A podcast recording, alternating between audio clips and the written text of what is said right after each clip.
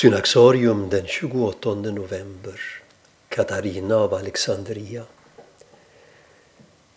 Katarina av Alexandria firas som martyr och ett vittne om Guds vishet i den tidiga kyrkan. De äldsta källorna om hennes liv, som är på grekiska, har identifierat Katarina med en kvinna i Alexandria som omtalas av kyrkohistorikern Eusebius på 300-talet. Hon var en ung jungfru från en förnäm familj i Alexandria på 200-talet. En tid när kyrkan i Egypten växte påtagligt. Under förföljelserna blev hon ställd inför rätta för sitt kristna vittnesbörd men vägrade förneka sin tro. Kejsaren lät henne då veta att hon kunde rädda sitt liv genom att gifta sig med honom. Men även detta vägrade Katarina.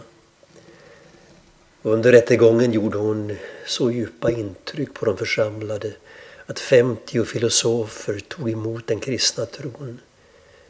Kastad i fängelse för sin tro omvände hon även kejsarens gemål, hans fältherre Porfyrios och en mängd soldater.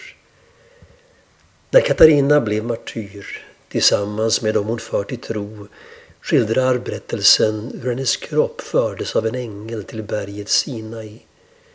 Där bevaras än idag hennes kvarlevor i det kloster som byggdes på platsen till hennes minne, Katarina-klostret.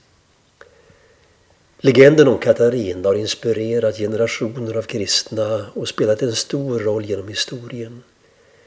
Berömda porträtt av henne har gjorts av konstnärer som Caravaggio, Rafael och Rubens. Katarina avbildas på olika sätt ofta som en drottning, men även med en palmkvist i ena handen, martyrsymbolen. För sin vishet blev hon bland annat skyddshelgon för universitetet i Paris.